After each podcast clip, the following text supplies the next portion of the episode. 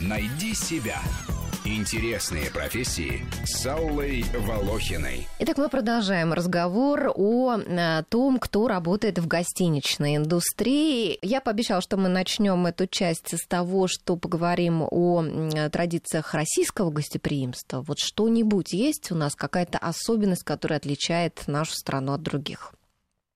В сервисе, там, не знаю, ну, э, давайте, наверное, начнем с того, от чего мы ушли. Потому что... Ненавязчивый советский сервис вы имеете а, в виду? И, ну, да, да, можно сказать и так.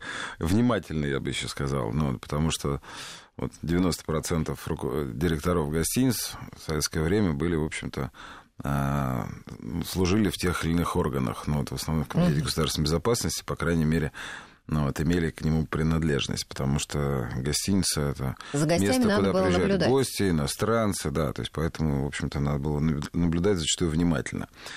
А у нас была традиционная советская такая вот история э, коридорная на этажах.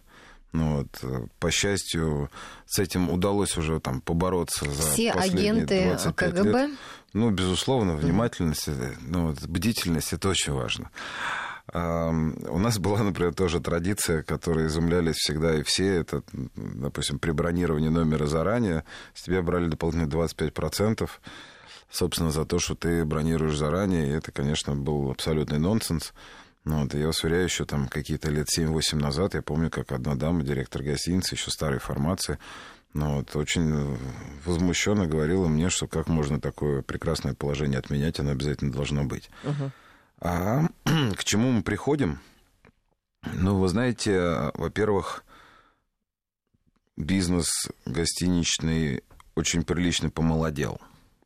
Ну, вот, и достаточно много сотрудников в а, все-таки на этапе там, скажем, учебы еще в ВУЗе, да, стартуют в этой профессии.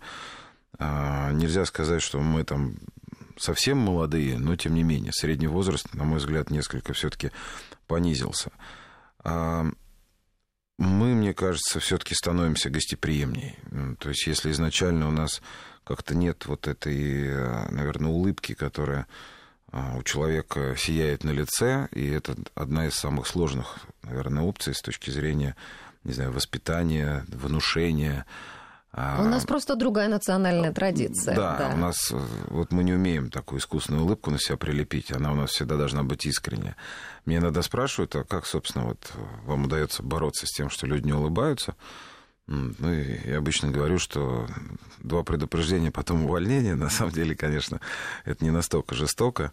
Ну и классический вопрос, ну, в стандартах многих сетей есть, там, в какой момент, например, а, сотрудник должен начать улыбаться там, при разговоре по телефону когда он тянется... А, даже телефон... по телефону? Ну, конечно, он тянется к телефонной трубке, и он должен улыбаться для того, чтобы человек на том конце провода слышал, Это что собеседник... Ну, да? конечно, угу. да. Ну, как вот, на мой взгляд, э, всегда прекрасно, когда сотрудник улыбается с утра, проснувшись, и, собственно, засыпает тоже с улыбкой. То есть это означает, что у человека все в жизни хорошо, комфортно, правильно, приятно. Ну, от управляющего отеля ведь это впрямую зависит, как чувствуют себя его служащие. Там, достойна ли у него заработная плата, там, разумный ли у него график работы и так далее. Там, требуемая от него там какая-то нагрузка.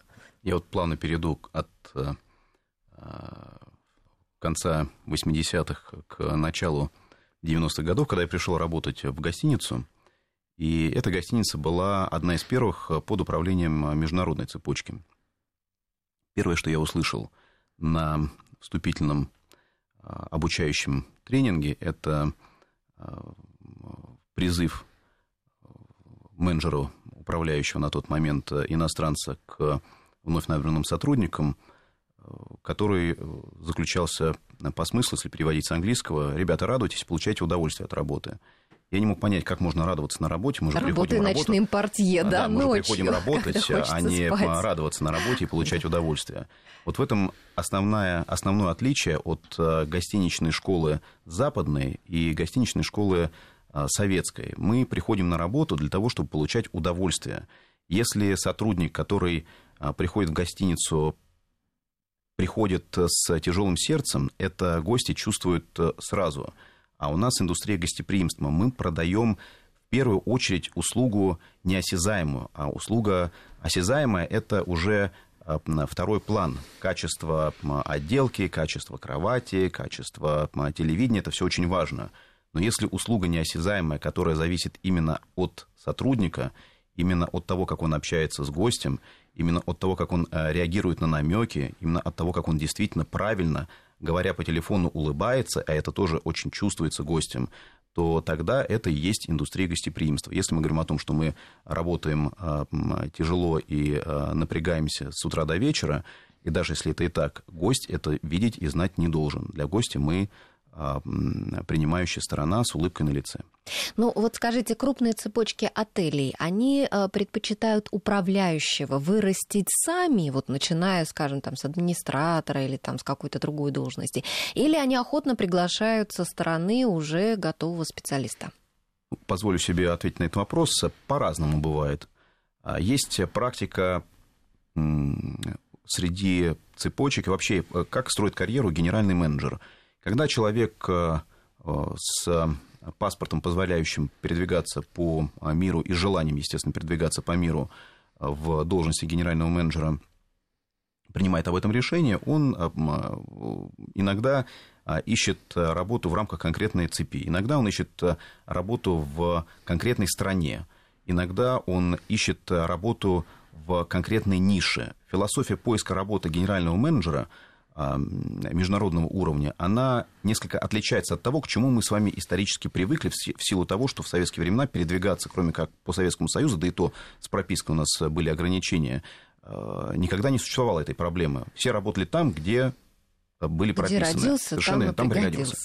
А, сейчас вот обратите внимание, я думаю, Вадим здесь подтвердит, потому что он очень много путешествует по стране, и разные у него есть проекты.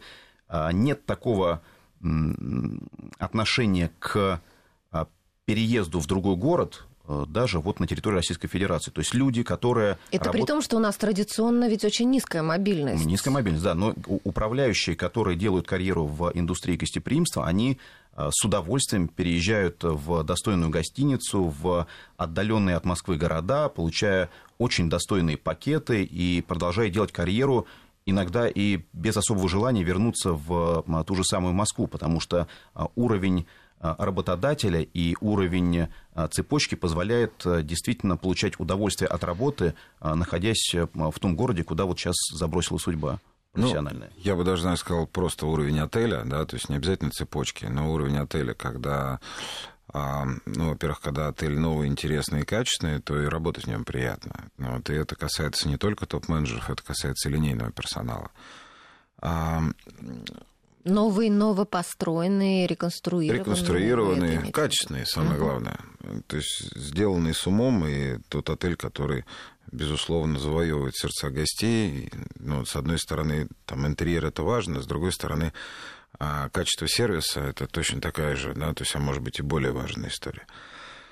А, вообще, когда а, иногда молодые люди, а иногда и не очень молодые приходят устраиваться на работу, вот для меня, например, совершенно очевидно, что поскольку, знаете, как человек там проводит примерно треть жизни во сне, треть жизни на работе, ну и треть жизни занимаясь там какими-то, скажем, там а, делами, связанными с, там, с личной жизнью, с э, семьей, с друзьями.